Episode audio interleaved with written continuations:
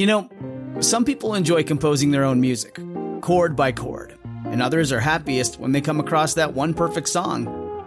Work is not a lot different than that. Whether you prefer building your own workflow or using a pre-made template, with Monday dot com, you and the team can work in a way that's comfortable for everyone. Tap the banner to go to Monday dot com and build your own amazing workflow, or find an awesome template. No judgment. Another day is here, and you're ready for it. What to wear? Check. Breakfast, lunch, and dinner? Check. Planning for what's next and how to save for it? That's where Bank of America can help. For your financial to-dos, Bank of America has experts ready to help get you closer to your goals.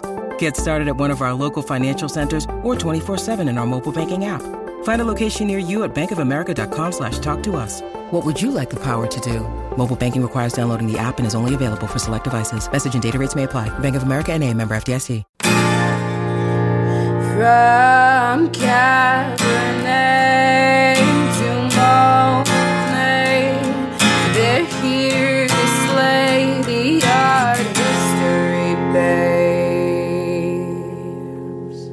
babes. Welcome to the podcast. I'm Corey. I'm Jen. I'm Ginny. I'm Natalie. And we are the Art History Babes. And today we're talking about alchemy and art, Ooh. Which is very exciting. I just did all my like research today, but it's... There's a lot of layers. There's a lot of, just a plethora of stuff to talk about. It's a very vast topic. So um, we're going to get into some of that. But first, a couple of announcements. First and foremost, the author of the seminal art history text with Ways of Seeing. Yeah. Um, John Berger passed away yesterday, which is a bummer. Rest in peace.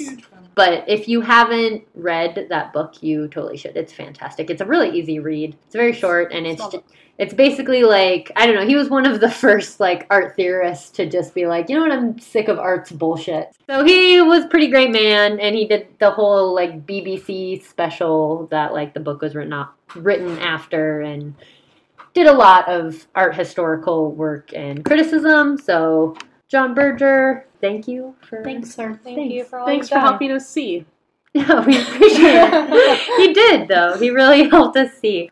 So we have a guest with us today. Hooray!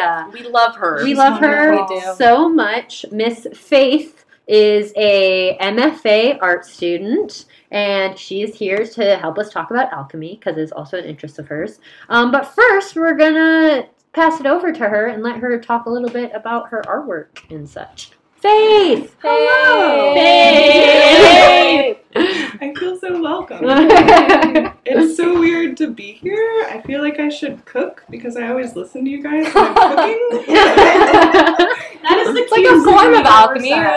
Yeah, definitely. All right, so I should preface this by saying I urge you to go to my website to like mm-hmm. look at the work because I talk about my work almost every day and it's very unsatisfying because it's yeah. like a visual communication. So yeah, definitely. Yes.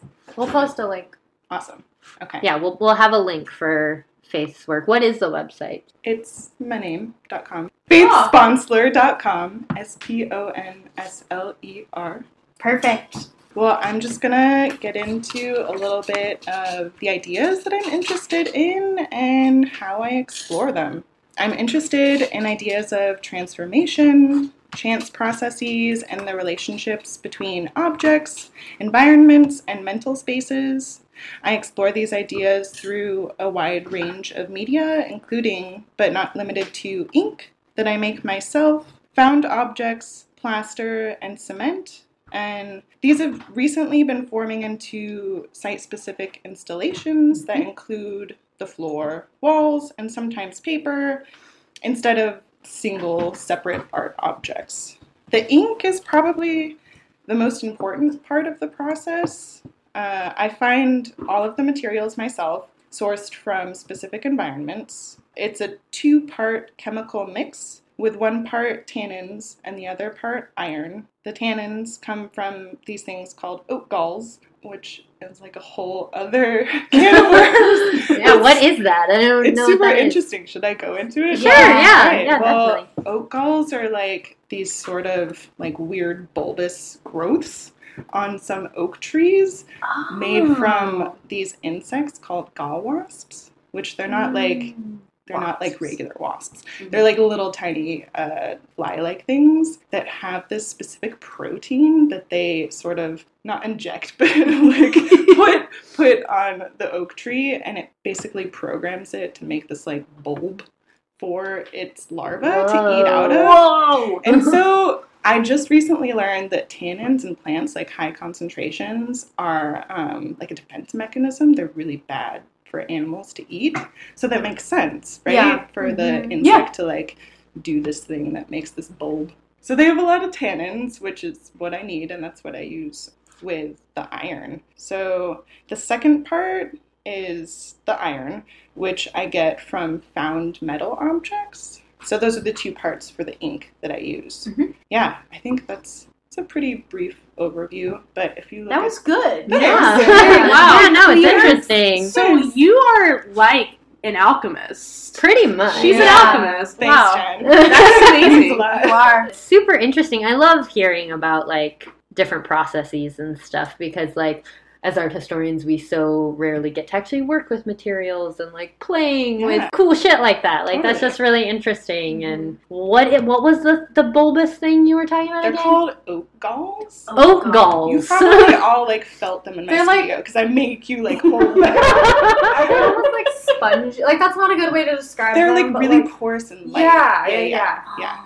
So you like, have so many cool about. things in your studio all the time. Just, like, tactile, mm-hmm. like, great fun things. That's why I like them.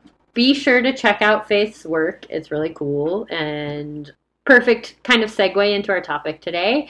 She's interested in alchemy, obviously. She kind of is an alchemist. Before we started recording, we just got presents from Miss Faith, um, which is kind of like an alchemical process. Totally. Yeah. Like, it's really interesting. There are these prints that, like, appear when you use, like, coffee to... Right. Like coffee how, has tannins. Yeah, there you go. Black tea tannins. would work, too, but... Black tea. Better. So okay. there were these, um, these, like, winter solstice...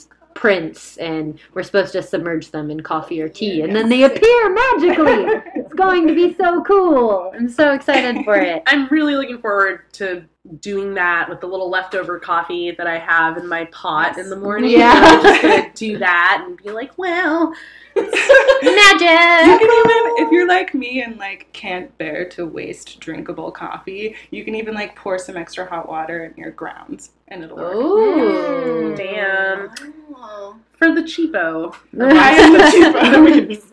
Faith, do you want to start with a little bit of historical information that you have? Sure. Yeah. As as you touched on, it's like a very complicated history that's like spotty because like a lot of literature was lost like right. in the early days. Yeah. Um, I actually didn't really know a lot about alchemy until my professors were like, how do you not know about this? And I'm like, I don't know. It's so relevant to me. Oh, also, I should mention before I get into history, the most common contemporary pop culture reference is, of course, Harry Potter and the Philosopher's Stone. Yes!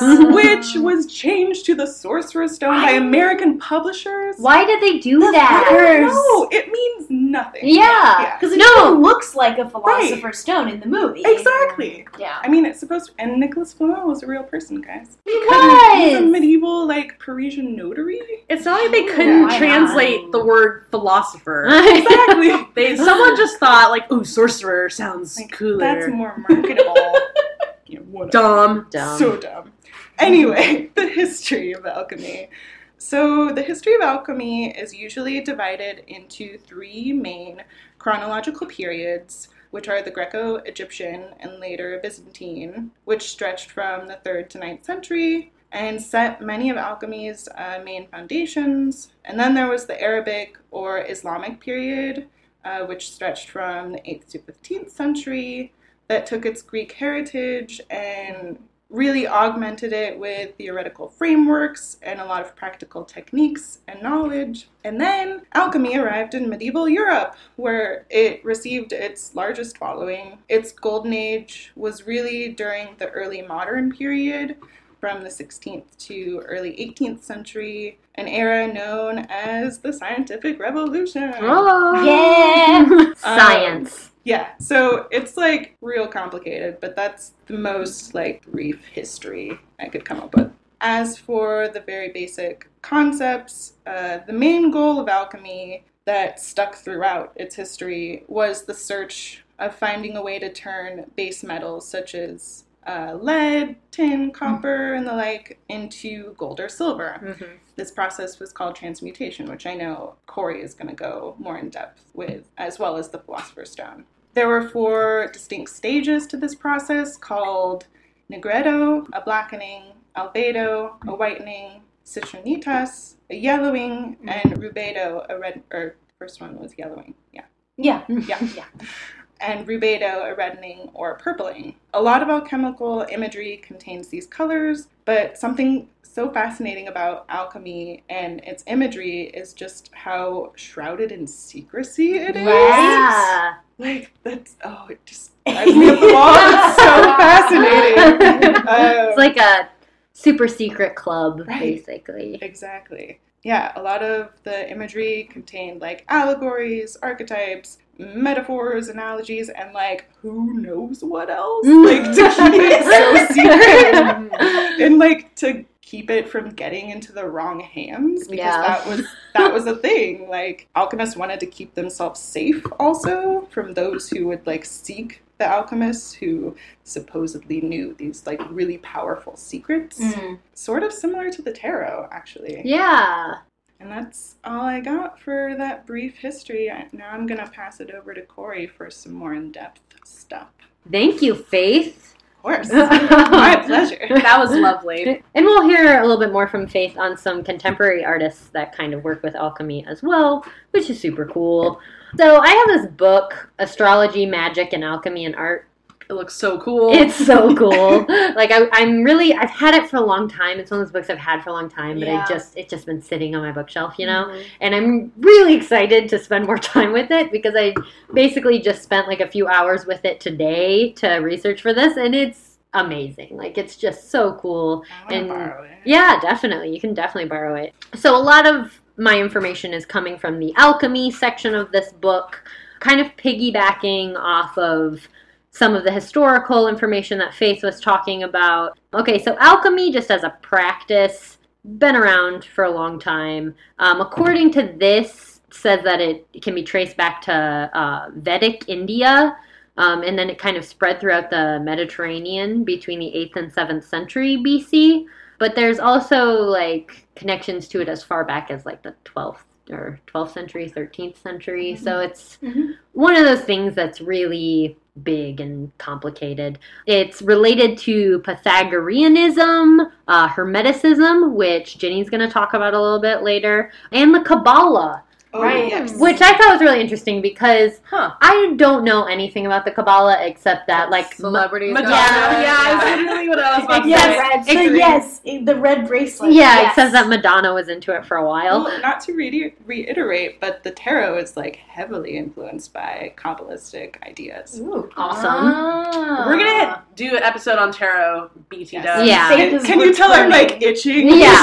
No, Faith is going to is gonna return for our tarot episode. Faith is our tarot queen. Um, because if you're familiar with the tarot, just in, like, no matter how you feel about it, the illustrations of tarot cards are amazing. Super like, cool. You can find so many cool tarot card decks, and it's very historical, and it's been around for a long time. So it's a super interesting topic, which we will also do an episode on. Similarly, alchemy has a lot of those same connections. Faith kind of talked about it a little already. It's hard to put, like, a hard definition on something like alchemy because it's so old and complicated, and it's this big idea, but um, it can be kind of considered a form of knowledge that aims to transform the individual psychologically and spiritually by channeling the creative energies that permeate nature and the human mind. So that's that's a big thing. Yeah. um, so cool. um, and it can be divided into two different kinds of alchemy. There's technical alchemy, so that's more like the actually working with, like, metals and, and stuff. And then theoretical alchemy, which is more the mystical, spiritual side of things. And so you're dealing with just, like, a search for perfection, basically, in the natural world. Um, as Faith said, the transmutation of base metals into gold, I think, is the thing people most often yeah, yeah. Um, associate with it. the creation of an elixir of im- immortality. Um, I love that. Oh. um, and then also the conquering of the Philosopher's Stone, which is a very important symbol that I'll get into a little bit more in depth in a little while.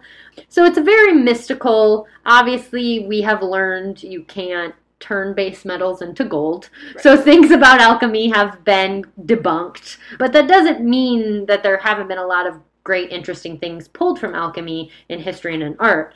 Interestingly, some scientific discoveries that were the result of alchemy were uh, alcohol distillation. Sure, why not? So thanks, alchemy. um, thanks, alchemy. Uh, understanding the composition of porcelain, and also the invention of gunpowder. So not so much thanks, alchemy. But can't um, win them all. Yeah, you, you can't. You get the bad with the good. Yeah. yeah. And there is an image in this book, which we will put up on the website, that is basically, it's a alchemical allegory. It is a frontispiece from Francois Ber- Berolde de Vevey. Basically, I mean, the image is, it looks kind of like the cover of, of a book or something, and it, it has all of these symbols of alchemy, like uh, um, at the top, the phoenix is the crown of the alchemical opus.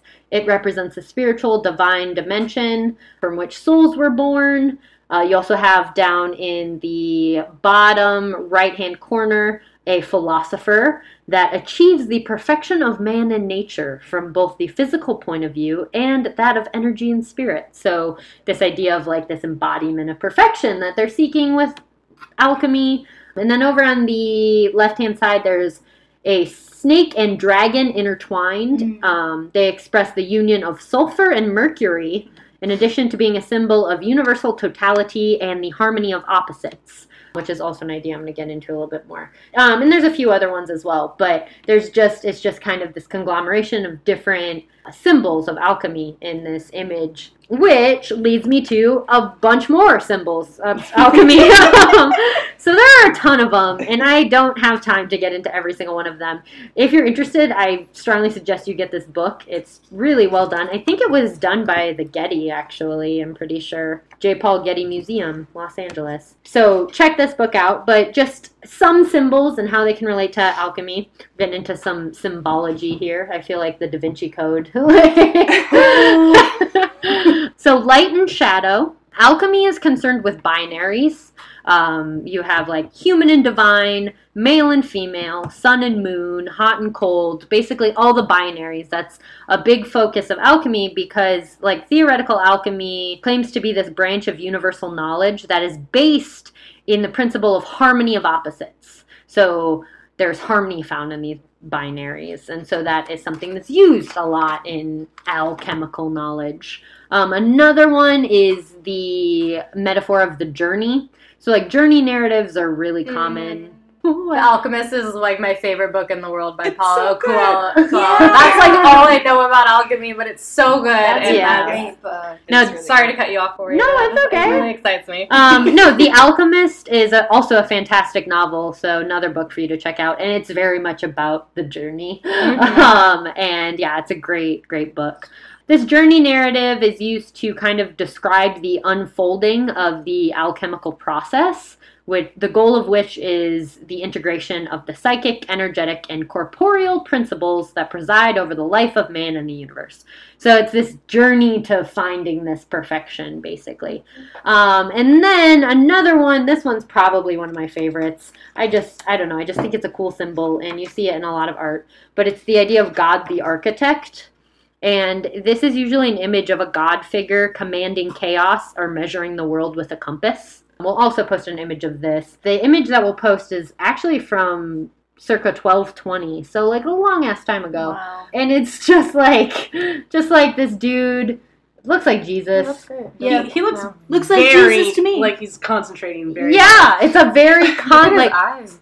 He's and Jesus is getting down to business, and he's got in in he's his hands. He looks like he hasn't slept for a few days. It's true. He's it, creating the world. I mean, yeah, it's not an easy job. He pulled it all nighter, okay? Exactly, yeah. His eyes, he looks kind of bugged out, and he's focusing on this circular object with which, yeah, I mean, in twelve twenty B C, it's probably representing the world because we didn't know that much about the world. But it also reminds me of like a cell, like a human cell. It looks like a cell. Oh, totally. Yeah. So it's kind of interesting because it works on like a macrocosmic and microcosmic level, you know? He's being the architect of the universe. And it's, yeah, it's a great image. And it also represents kind of this clashing of the mystical and the rational. And like we talked about science, like science is starting to become a thing. And, yeah, but we're still... You know, we there's still all these mystical layers of existence. So, I mean, anything that combines those two things, like the mystical and the rational, I think is fantastic. Why so, yeah. do people stop doing that? I don't know. I think I... I'm I, doing it, guys. I know. Faith is doing it. I'm seeing a comeback. I think it's... I think it's, I think you're right. I think it's happening again, and I'm very excited about it because mystical things lead to the most interesting scientific questions. Mm-hmm. So yeah, I think a, it like expands your mind to think yeah. about things that you wouldn't normally think are possible. Mm-hmm. Yeah, exactly. Yeah, it leads you to conclusions you wouldn't well, normally. Science wouldn't be a thing without people doing exactly like you were saying, right. imagining something that they couldn't prove and seemed impossible. I mean, that's where all science has come from. Exactly. Yeah, all exactly. of it. And yeah, a lot of so the why not more? The best scientists were definitely out there in their thinking. It's all right. It's all about trying to understand the world, and the world isn't necessarily rational. So you can't look right. at it totally rationally. When you need mealtime inspiration, it's worth shopping Kroger, where you'll find over thirty thousand mouthwatering choices that excite your inner foodie. And no matter what tasty choice you make, you'll enjoy our everyday low prices, plus extra ways to save, like digital coupons worth over six hundred dollars each week. You can also save up to one dollar off per gallon at the pump with fuel points. More savings and more inspiring flavors make shopping Kroger worth it every time. Kroger, fresh for everyone. Fuel restrictions apply. But yeah, so that's a very interesting aspect of alchemy and why, you know, I think it's very relevant, like, in your work, and, like, it's just a very a relevant thing to be playing with. Because, yeah, so we learned we can't turn base metals into gold. That doesn't mean the entire thing isn't, you know, important in the understanding of the scientific world, you know? Right. Right. Okay, so another symbol, uh, the alchemical atom, um, which is referring to the story of Adam and Eve, which, you know, is, like... a bananas misogynistic story, but bananas. Um, no way.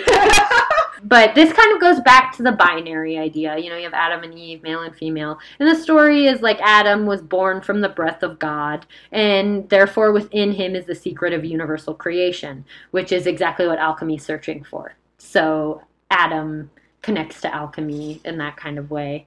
Um, then we have the Christ lapis, which is basically, yeah, it's like lapis lazuli. Um, if you remember our color theory episode, we talked about...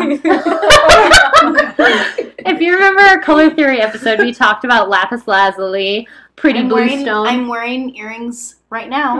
Those are beautiful. Lapis Christ lapis is basically Christ as a metaphor for the Philosopher's Stone. So that's, lapis is stone, like that's kind of the idea. Um, is that Christ being used in certain contexts is the embodiment of the Philosopher's Stone, um, which leads me to the Philosopher's Stone. Yes! Um, so the Philosopher's Stone, this is a very important aspect of alchemy.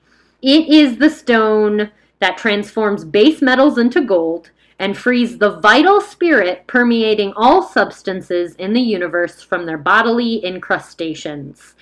It is said to heal any physical, psychological, or mental imperfection, extend human life. Uh, it is also a metaphor for spiritual elevation.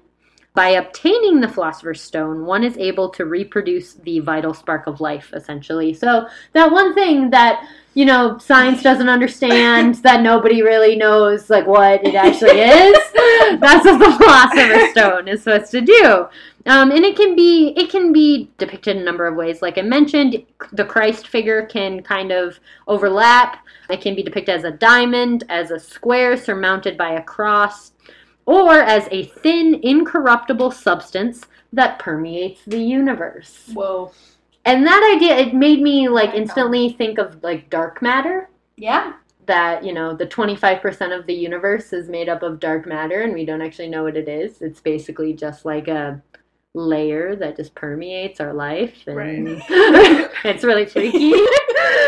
We should we should call up Neil deGrasse Tyson and be like... Oh, fantastic. That would be so cool. Neil Connor Show. If, if, if he's busy, I could try and contact my undergrad astrology teacher. Astronomy. Astronomy. I do that like once every fifty times I talk about it. Actually, probably more. That would be cool, too. Like I Doctor O. Let's get Doctor O on the show. He's very if you're cute. Listening. He's one of those guys who's like, he's like, if you think aliens don't exist, you're high.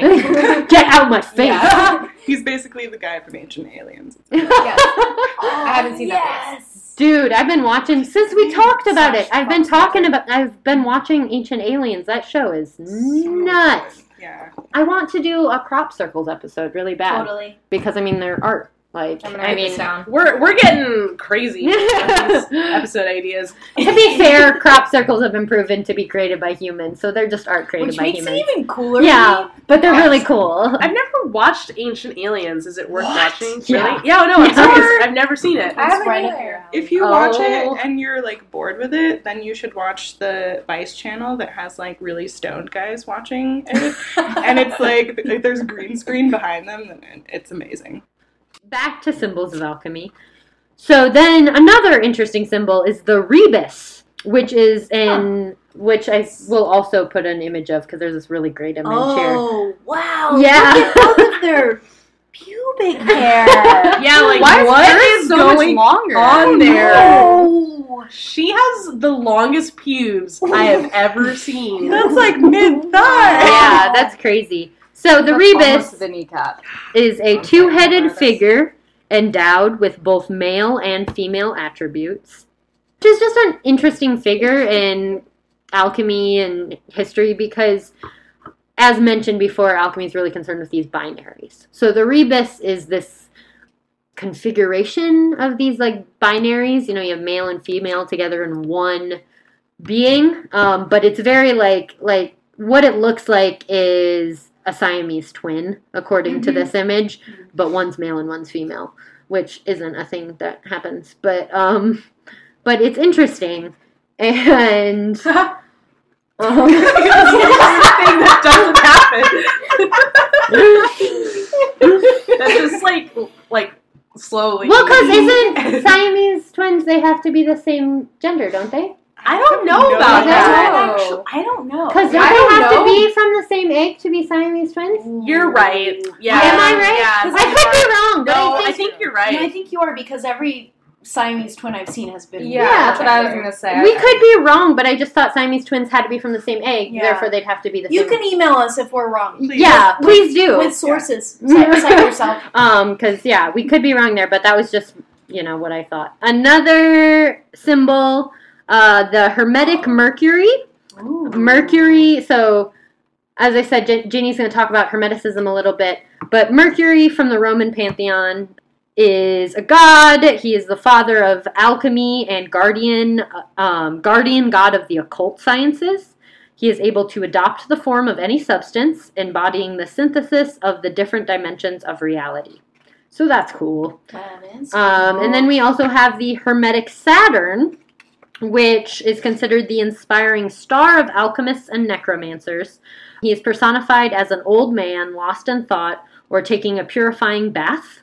Also often depicted as a king devouring a stone or his children. Saturn devour- devouring oh, is... Yes. Yeah. um, that's a whole thing. Yeah. Let's see. There's also melancholy, um, which is a lot of times represented as a man deep in thought or a sad, grieving woman. This is another interesting one. Quintessence is a ethereal element that vivifies the universe, and it may be represented as a golden rope connecting the different realms of reality or as the elixir of life. Quintessence. It's a word to know. I feel um, like you just finished that in a spelling bee. Quintessence. Can I have it in a sentence, please? Actually, when I was looking at uh, mm-hmm. the other, there's another image for melancholy in here, and it reminded me a lot of Durr yeah, yeah, because yeah, yeah. of the melancholia print. And then that brings me to another one that I'm excited to talk about, which is the elements. Water, yes. air, earth, and fire. Oh my god, oh my god. Oh my god! Um, okay, hey. so the four elements basically combine to make up the Philosopher's Stone. So the four elements work together in perfect harmony. Oh my god, just oh. like us. Exactly. So the idea is like the four elements work together in perfect harmony to make the Philosopher's Stone. And we always have a whole thing where, like, the four of us are all one of the elements. We're all elements. Because we vibe so well together. I want to read just a little chunk of about the elements in this book. In the manifold system of correspondences, physical, spiritual, and cosmological, that regulate Hermetic knowledge, each element is associated with a part of the human body, a human temperament, a zodiac sign, a metal, and a season of the year. Testicles, melancholic humor, Capricorn, winter, and lead are associated with Earth. What? Also, Natalie is Earth. I am too. As is Faith. Faith. Faith is the Earth sign as well. The brain, phlegmatic humor, Cancer, summer, and copper are associated with water. That's me. I'm water. Um, liver, sanguine humor, Libra, fall, and tin are associated with air. That's Ginny. Ah. And the heart, choler- choleric humor, Aries, spring, and iron are associated with fire, which is Jen. Choleric humor. Perfect. I'm um, the only one who got genitalia. You got testicles. Testicles. Wait, I did you, too. Corey, yeah, what, wait, were you telling me that Capricorn's the father of the zodiac? Yes, he is. That's why. That's why. Right I mean, now. To be a dad... Ooh. You gotta have testicles. I guess so. Ginny's the liver. Ginny. See, the interesting thing about that is that I've always drank a lot of water throughout my whole life. So I'm flushing well, it out. Taking care of that liver. I'm, yeah. I'm the heart, which makes sense because I'm always emotional about something.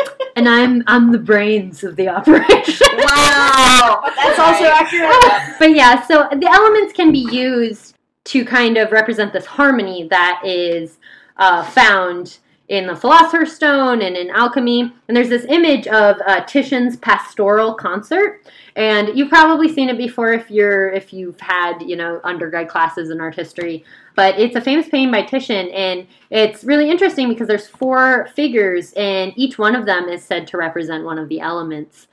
Yeah, it's just a way I never really thought about looking at this painting before.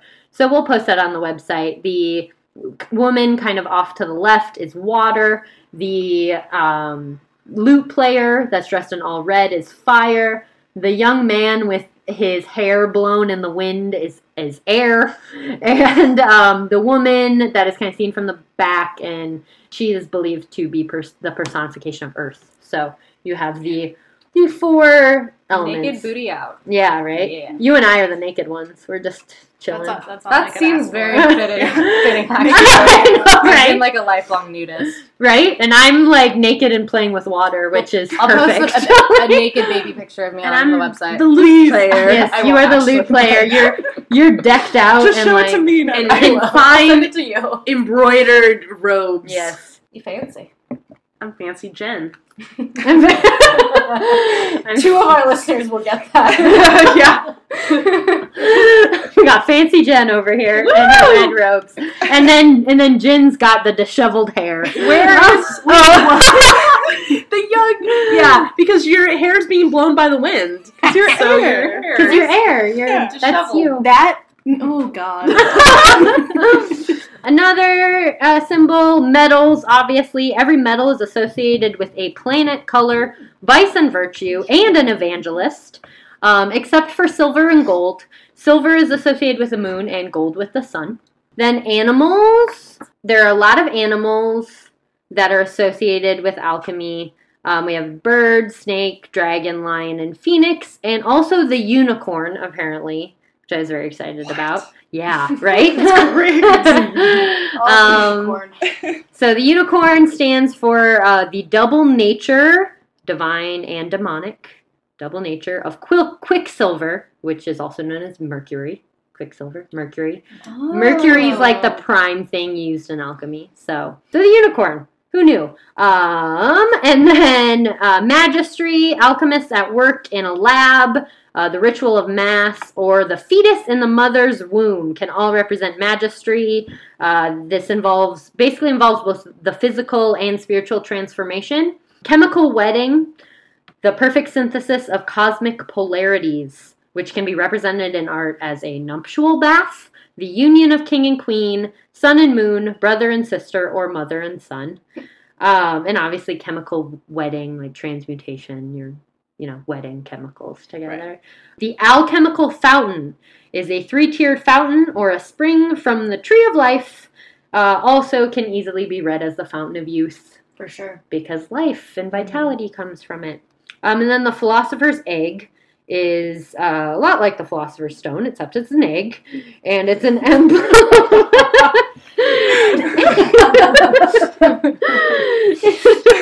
yeah, it, sure. It's an emblem of gestating life. Uh, the egg is associated with the theme of cosmic rebirth, and it's basically, I mean, it's actually really interesting when you think about it like this. It's a symbol of order and differentiation of primordial chaos, because it's like the egg is where life begins. Yeah. So it's all of primordial chaos in this little, this little little egg. In this Are little you guys egg. Familiar with Vladimir Kush? No. Mm-mm. Oh well, he does these like they're like New Age surrealist paintings, but he has one that's like an egg. It's all it's all super trippy, but it's an egg cracking, and then the yolk is the sun. So it's like mm. a sun, like a water sunset scene, and so the sides Ooh. Of the eggs, the shell, are like. Cracking. He does like all of those things where it's like two things merging. It's using the egg as both like this precious stone, but also like there's there's life mm-hmm. breathing from it. Um, some other symbols, uh, the ladder, which is used kind of similar to the journey, like the ladder is mm-hmm. reaching this like perfection. Mm-hmm. Uh, the la- the laboratory, where the alchemical transmutation is happening. Um, the hermetic vase. Uh, masters and disciples. This kind of goes back to what Faith was talking about with this whole initiatory knowledge, very secretive. It had to be like passed down to you. It had to be something you had the ins to understand alchemy. It was very secretive. So having images of masters and disciples kind of represents that, like, you know, basically giving of the alchemical secrets and knowledge. And then the last one I want to talk about is one of my favorites as well, because I just thought it was super interesting and never would have thought about it this way. Um, children's games oh. can be, right? Whoa. That was my exact reaction. Huh, that's crazy. Yeah. So children's games can be related to alchemy. Um, basically play being used as a metaphor for life. Um, and I'm just going to like read this little chunk because I just think it's really cool. An expression of the victorious struggle against one's own fears, play is a metaphor for life and for the hermetic magistry, since it joins together the concepts of totality, rule, and freedom, because it aims to tame creatively the anarchy of the elements and the passions. Children's games truly embody the very goal of alchemy, an artificial process that aims to bring nature's work to perfection. In this esoteric context, children's games, often depicted with hoops or balls, which are symbols of the totality of the cosmos and the eternal recurrence of events, hint that the conquest of the Philosopher's Stone can be achieved by putting into play unconscious psychic forces, similar to those used by children to animate their games. So it's kind of this really interest, like, I mean, it goes back to trying to make order out of chaos. You know, it's why yeah. we play games. Right. It's like just taking what's given to us by the universe and turning it into something orderly and, like, with meaning. So I just thought that was really cool. And this image, yeah, has... Fantastic. Has some little baby booty. Aww. Are those two little quail? Look yeah, at swinging one. Yeah, yeah, there's a little swinging Pootie. Honestly, crossing his legs so Pootie are politely. Just timeless. They are. They're in everything. Add panache to any painting. They really do. If you're not, if you're like working on a painting and it's not quite there yet, add a Pootie. Right. wrinkles on a painting. Um, I cannot wait to see Pootie to start cropping up in your work. Oh, man, that'd be so great. He's just going to creep up there. I don't know how. Pootie just coming out of the oh corner. God. Just um, put in your studio, like yeah, up in the ceiling. Like on the ceiling. Yeah. I don't have a ceiling. Oh, shit. Yeah. Can we hang them, though, maybe? You can do whatever you want. Last symbol, also the wheel. Ah, yes. Of course, the wheel. Um, symbol of cosmic, natural, and psychic totality. So, you know. So that's N B D. Yeah. So there's a lot of symbols in alchemy, and those weren't even all of them. Like, I couldn't even talk about all, all of them. So check out this book and other books about alchemy and art because it's really fucking fascinating. Um, I'm going to pass it over to Jenny, and she's going to talk about hermetics and some other cool alchemy okay. shit. Okay. When I was doing research on alchemy, like we said at the beginning, there's so many layers to it, and it can get very complex. There's still a huge majority that I don't know about it.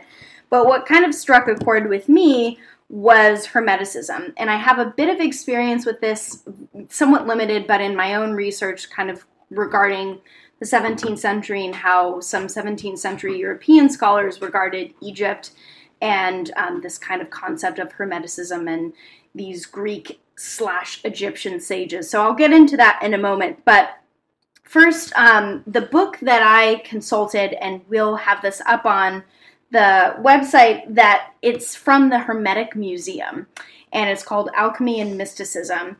And so they're written in a way that presents kind of like instruction. And the original uh, text was written in the seventeenth century in Germany, and it compiled various um, alchemical texts, and then it was republished and republished and republished, and so this is like a very contemporary version that is made a little bit more friendly to kind of your average person like myself. There was still a lot in it that I read. I was like, I don't know what they're saying, but um, for the most part, I got it. So the original, as I said, was written in the form of kind of a dialogue, and it was written in a way that was meant to be instructional, where a particular person, in this case, um, Hermes Trismegistus, who I'll talk about very shortly, is enlightening a disciple. And so the various topics that are touched upon in this text cover things including the divine, nature, astrology, and of course, alchemy. And so the Hermetic Museum kind of touches upon all of these different things, but most of what I was looking at was alchemy, of course. So when we're talking about this guy, Hermes, who's Hermes, right? So Hermes is, or in particular, Hermes Trismegistus ah. was the father of mysticism and alchemy. That's how he was viewed um, by a lot of people kind of in and around the world of alchemy. So Hermes is a hybrid between Greek and Egyptian gods, as Greek colonists in Egypt in the late classical period claimed that the Greek uh, winged messenger god Hermes was also thought the Egyptian god of writing and magic. So Hermes really grew to embody these different concepts of both magic and textual decipherment, but also heavily involved in the visual world. And the alchemists saw him as their kind of Moses, who had handed down the divine commandments of their art in what they called the Emerald Tablet, or the tab, I'm okay. Tab, I know it, it. It's you're. I'm gonna say it. You're gonna be like, oh yeah, tabula. That's hard. Tabula Smaragdina. Tab Tabula Smaragdina. Okay, good. That was good. That was good. Um, Nailed and it. So this is kind of like their, almost their version of the Ten Commandments, in that it's laws written onto like a physical piece of stone. And so this uh, emerald tablet was said to contain the secret of the prima materia, which is first matter. And this is the material that is needed in creating the Philosopher's Stone, as well as the transmutation, which is the process of changing something into gold. So this is a tradition. Hermeticism is very closely linked to alchemy, and it's just one aspect of it. But my own experience with it is, uh, in my own research, I kind of blend together different aspects of seventeenth century European uh, philosophy and art and religion and how they viewed Egypt. And in particular, there is a German Jesuit pri- uh, priest. I was going to say prince. Uh, he's just a, he was a priest. And his name was Athanasius Kircher. And Athanasius, Athanasius Kircher is also in this alchemy book that I have. A lot of what can get confusing with this is that so much of the traditions involved in alchemy kind of ride these various lines where there are Christian undertones, or not even undertones, they're overtones. Christianity is um, certainly interwoven throughout it, but then there's also an emphasis on mysticism and magic, and they're able to kind of blend them together in a way that seemed to work for the time at least. And so Athanasius Kircher was one of these guys, and there's a lovely engraving, and we'll post this on the website. He just looks adorable. He looks like oh, a like a so little like I would love to have like a plastic version of this with a light inside and put it on my lawn. not, not even at like holiday time, just all the time. Just a little guy. He would protect you. Yeah, he looks so genuine. I know he does. So in this uh, print, the description is, here Kircher is receiving instruction from the angel Cosmiel, who is guiding him on an extended dream journey through the competing astronomical systems. He favored the cosmology of Brahe, don't know who that is, sorry, uh, since he wanted to do justice to the fundamental experience of geocentricity, while at the same time wanting to give an appropriate status to the sun, which in the Hermetic view represents the divine in the cosmos. And the sun is, of course, a symbol that we see quite a bit in alchemy. Uh, so Hermeticism, like I said, it, it really runs in a lot of ways parallel to alchemy and is quite integral to alchemy.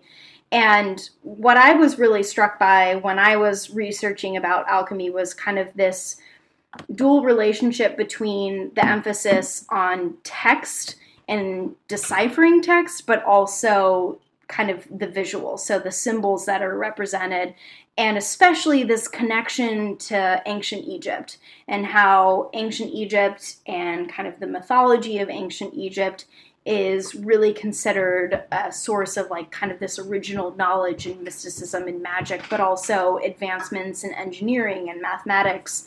And so this is where Kircher comes in, because he did a lot of work in deciphering hieroglyphics. I say that kind of with air quotes because as we know hieroglyphics now and how they have been deciphered now, what he was doing was really uh, incorrect. um, but he was doing it all through kind of this perceived like mystical divine sort of providence where he was deciphering these because of these greater powers and this Hermes sage god guy that's um, a big part of alchemy and a big part of um, Hermeticism. So that was my own kind of take on this, and I'm still processing a lot of it and uh, there there's just a lot to say about it, but it's alchemy just touches upon so many different aspects of different kind of Christian branch offs. And we had mentioned this a while ago. I had gone to an exhibit. There's a museum in San Jose, California called the Rosicrucian. And the Rosicrucian Museum has an excellent permanent um, collection of ancient Egyptian art. And they even have a few mummies.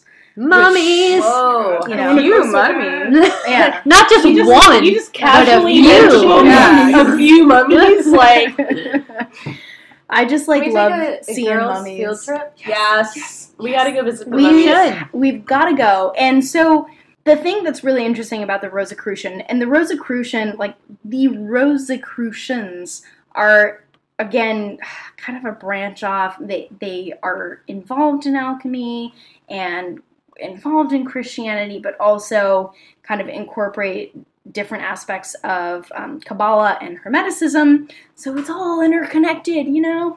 Um, it's it's crazy! It's crazy! Very confusing. It's so confusing. Making so many connections! I'm just saying it's all interconnected because I'm, I'm still like, huh, I don't know. um, but so the Rosicrucian Museum, they have this uh, collection of Egyptian art, but now they also have an alchemy museum. And it's still ongoing, like they're they're getting it together. It's a kind of whole campus of the Rosicrucian Museum. They have um, various libraries. So they're working on the Alchemy Museum, but they currently have an exhibit where they have they break down all the various different stages of alchemy, and it's really it's pretty easy to follow, and it's very well done, and they have a recreation of an alchemist workshop, which was like the coolest thing I've ever seen. So um, if you are ever around the area, I highly recommend checking it out. We should all go. Can we go, please? Yes. Let's do it. For my birthday. Oh, yeah. Yeah. We can. We can. Yeah. We can make a night of it. Definitely. Yes. Say goodbye to your credit card rewards. Greedy corporate mega stores, led by Walmart and Target, are pushing for a law in Congress to take away your hard-earned cash back and travel points to line their pockets. The Durbin-Marshall credit card bill would enact harmful credit card routing mandates that would end credit card rewards as we know it. If you love your credit card rewards, tell your lawmakers, hands off my rewards. Tell them to oppose the Durbin-Marshall credit card bill. So that's uh, Hermeticism and some other stuff, but I hope I made it make sense. Kind of. You did. I mean, it's it's a complicated topic. Like, I know. think we're all doing our best, but let's be honest, does anyone really understand alchemy? Oh, I wish I did, because I feel like then I'd really be like an enlightened, just scholar, wizard dude. Yeah, right? Yeah, right? I seriously have been Today. reading about it for a year and a half, and I still don't know what the fuck it's about. Like, really. No, I exactly. mean, it's that, just mysterious. That's yes. what's so interesting about it, is it, it's this mysterious, complicated thing, but yet it permeated centuries. Yeah, right. and exactly. Like, right. And it, it it was both religious and scientific, and it's just... And magical. Yeah. And mathematic. And yeah. It's like, what? Oh. Um, yeah, it's crazy. Do you want to finish off with a few, with a little bit on sure. Anselm? I, yeah. Our I, boy? I have, like, a little personal anecdote. Yay! I love personal anecdotes. That leads into some information. But, um, yeah, so I've had a love affair with Anselm Kiefer for a very long time. For reals. Sure. But I was, I feel like I was only really exposed to, like, his great, like, behemoth uh, paintings that were, you know, about Germany after World War Two, and, like, that's all I knew. I mean, I loved them. Yeah, no, they're great. Yeah. That's all I knew, until I went to the Broad for the first time. Oh, dope. Saw, yeah, I saw this piece. I didn't even know it was Kiefer's. It was, like, this really tall hunk of lead that had been treated, like, chemically. Whoa. So it was, like, all these crazy colors, but, like, matte huh. silver, or like gray and like silver, and and it had these two photographs overlaid on top of it, and I was obsessed with that it. That sounds amazing. Yeah, it does. I, and not, I feel like, I don't know, like I love Kiefer, but Kiefer's work is very, it's very Kiefer, you know? Yeah. When you see it, you're like, right. yes. And so to, like, be surprised by Anselm Kiefer. No, I was, like, totally taken by surprise. I was like, what? Is this a mistake? This does not at all look like Kiefer. Yeah. But, and so mm. I did some research when I got home, and I looked at what the Broad had in its permanent collection for Kiefer. And, of course, they have, like, all of the classic, like, Kiefer-esque paintings. Mm-hmm. But then they have, like, all of these pieces that are very similar to the one that I saw and loved, and one of them I like spotted had alchemical symbols. Oh, the one, yeah, like the one for air and the one for fire. And then I saw that the title was Athanor, which, let me tell you. Yes, I don't even know. An Athanor is a type of furnace used by the alchemists that was able to maintain heat for long periods of time. And I was like, what? Because I had just been researching alchemy and, like, getting super excited about it. And, yeah, yeah it was it was this whole new perspective on all of his work. And then I did more research. There was a period after Kiefer left Germany uh, for Barjac in southern France um, in the early nineties. And there was sort of the shift in his work that went from an emphasis on sort of collective memory and national history to alchemical, yeah, that's it, to alchemical concern centered more on the individual. And he also, I found, uh, made this incredible series of woodcuts during that time that directly reference some of the four stages that um, I talked about earlier. Yeah. And even the choice of wood is referencing, like, the fire necessary Whoa. for the transmutation Ooh. process. And, like, the lead. Yeah. I found, yeah, was yeah. referencing, like, base metals. Oh my um, yeah, my mind was blown. But That's I, amazing. Yeah. I feel like it. there are all it. of these artists that, like, were really interested in alchemy and, like, you don't know. Like, I didn't know. Yeah. I mean, it makes, like, theoretically it just makes sense that as an artist to be playing with compounds and chemicals and elements to create right. something new. Like, why not? What else would you do? You know what I mean? Right, like, right. I love that it's making, I don't know, that's making this, like, comeback and it's showing up in contemporary yeah, art and stuff. I think mm-hmm. it's super cool and magical and interesting. Yes. And who knows, maybe we'll learn how to transmute uh, elements into gold. Could you imagine the money we would save if we could figure out the whole water to wine thing? Oh, yeah, dude. That's for real. Or if you just want to send us wine, we're fine with that. That would be great. That would be ideal. All right, so that's all we have on alchemy, even though we could go on forever and ever. um, it's it's really vast, and there's so much, and, like, I don't know, we might do an alchemy part two in the future, because there's just... Yes. Yeah, dude, I'm down. Yeah, Me there's too. so much to do, but we are definitely going to also do a tarot episode that Faith will be on yes. for as well. I'm so excited for that one. So be looking out for that, and we'll probably do an Anselm Kiefer, because... Please, please, please. Because all about, all about Kiefer. Um, but yeah, so let's head on over to listener mail. Jen, you got this one?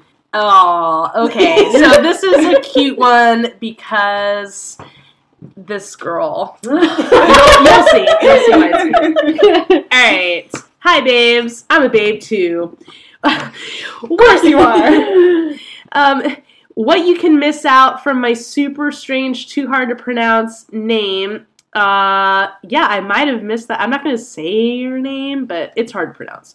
So I'm just another girl living in Lithuania. That's Eastern Europe. Too far away to know anything about it, right? Hey, girl, I'm Lithuanian. Oh, I didn't even know. Yeah, my girl. Are you too? No, I was. I was oh, just oh. my uh, great grandfather came from Lithuania. Wow. Yeah, dude, nice. That's awesome. So hey, uh, we know Lithu- Lithuania. kind of. All right, so. She's just another passionate art and art history lover. I wanted to thank you for helping me go through the past week, in which I had to deal with a crazy twenty-six hour trip, bad jet lag, and some cultural back-to-routine shock. And I never used to listen to podcasts for some reason. I guess there wasn't an opportunity to know more about it or something like that. After finishing my babe book, thirty-three Artists in Three Acts by Sarah Thornton, totally recommend, I was just kind of desperately searching for another good artsy thing, uh, which would not be a book. And after typing random art-related words in podcast search, I found you guys, and I'm really glad about it. So, that's a big thank you. I really appreciate what you're doing, and the way you talk is very easy, but yet informative to listen to. I had a lot of art history classes in my life, which I started to attend in early middle school. Wow, I wish we had that. Yeah, for real. So I'm always happy to find someone who can talk about art and art history in this fun, comforting, but professional way. And now the funny coincidence part. As I said, I'm from Lithuania, but I was just visiting some of my family in San Francisco. About a week ago, me and my brother decided to go to some random concert, and then we found Napalm Death performing at the Chapel in the Mission. The Chapel is so cool! Yeah! The fun part is that I'm pretty sure I was standing near one of you guys. Jen? Yes! It was me! Isn't that crazy? That's crazy! Oh my god. So yes, yes, it was a pretty great concert. God, what a cool coincidence. That's it for me. Thank you, girls. Keep it up. Hugs from cold and snowy Lithuania, where I am back. That is so cool. I am so... I love how just, small the wow. world is. I know. Really, really so, cool. I, I was the first one to read this listener mail, and my mind was blown. I was like, what? What are the chances?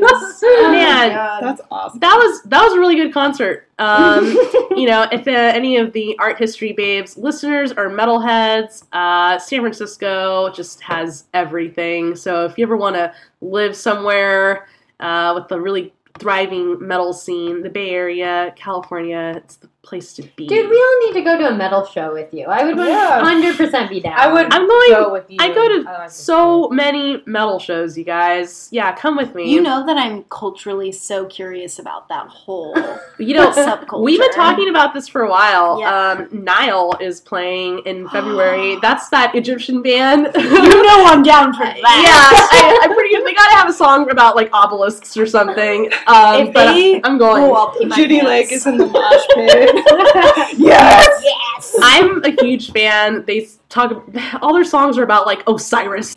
Like, I That's think that awesome. The guitarist is, like, an amateur Egyptologist. That's amazing! And literally, every album, every song is, a, so it's got something to do with ancient Egypt or some other, like, mystical shit, yeah. and they're just awesome, and they're super heavy, and they're fast, and I love them. That sounds super fun. Yeah. You need to go. I'll go. I'll yes. go. I'll do it. We'll all go. We're all gonna go. We're all gonna go. Nile, February twenty-fourth. I can't wait. If you, if it's you want to be huge. If you want to hang out with the Art History Babes, that's where we'll be. Also, we're going to be in Europe soon. We mentioned that already, but just a reminder. Just a reminder. But thank you for listening to our Alchemy episode. Um, if you have any, like, thoughts or questions about alchemy, please email them to us because it's, like, We'd super interesting. Yeah. yeah. We would love to know more. We'd love questions that kind of go deeper into this because it could go on for forever. We could have an alchemy podcast. Oh, there are alchemy podcasts. They're amazing. Oh, sure. Oh, that's fantastic. Um, but thank you so much for listening. Uh, please head over to our website, art history babes dot com. Click around. We really appreciate it.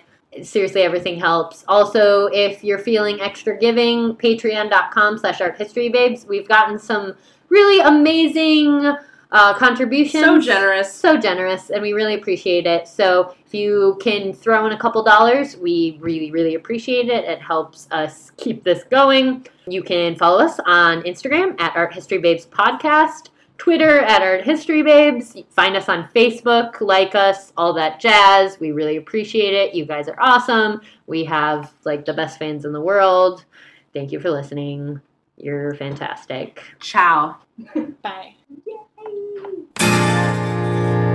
From Cabernet to Mone, they're here to slay the Art History Babes. Did you know a twenty eighteen study showed half of prenatal vitamins tested had unacceptable levels of heavy metals? I'm Kat, mother of three and founder of Ritual. When I was four months pregnant, I couldn't find a prenatal I could trust, so I created my own. Ours is made traceable, third-party tested for heavy metals, and recently earned the Purity Award from the Clean Label Project. But don't just take my word for it. Get twenty-five percent off at ritual dot com slash podcast.